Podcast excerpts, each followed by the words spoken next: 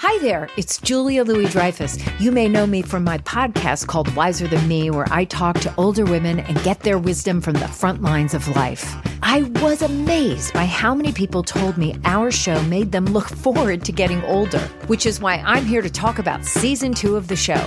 Sally Field, Billie Jean King, Beverly Johnson, Ina Garten, Bonnie Raitt, just to name a few. All hail old women. Wiser Than Me season two is out now from Lemonada Media.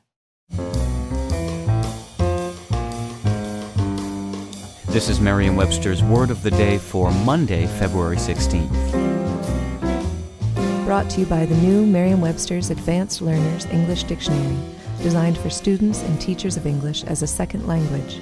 Learn more at learnersdictionary.com.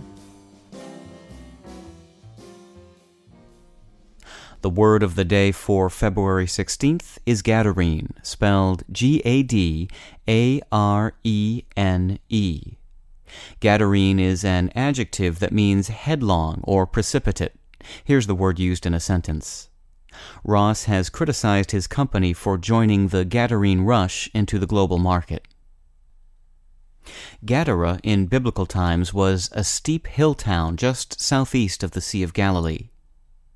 In the account given in the book of Matthew 8:28, Jesus on a visit there exorcised the demons from two possessed people and sent the demons into some nearby swine.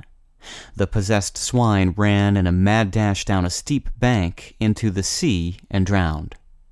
Gadarene, an adjective used to describe a headlong rush, and often capitalized in recognition of its origin, made its first known plunge into our lexicon in the 1920s. The swine sometimes make an appearance as well, as when an imprudently hasty act is compared to the rush of the Gadarene swine. I'm Peter Sokolowski. Thanks for listening on this Monday, February 16th. Visit the all new learnersdictionary.com, the ultimate online home for teachers and learners of English. A free online dictionary, audio pronunciations, custom study lists, and interactive exercises are available now at learnersdictionary.com.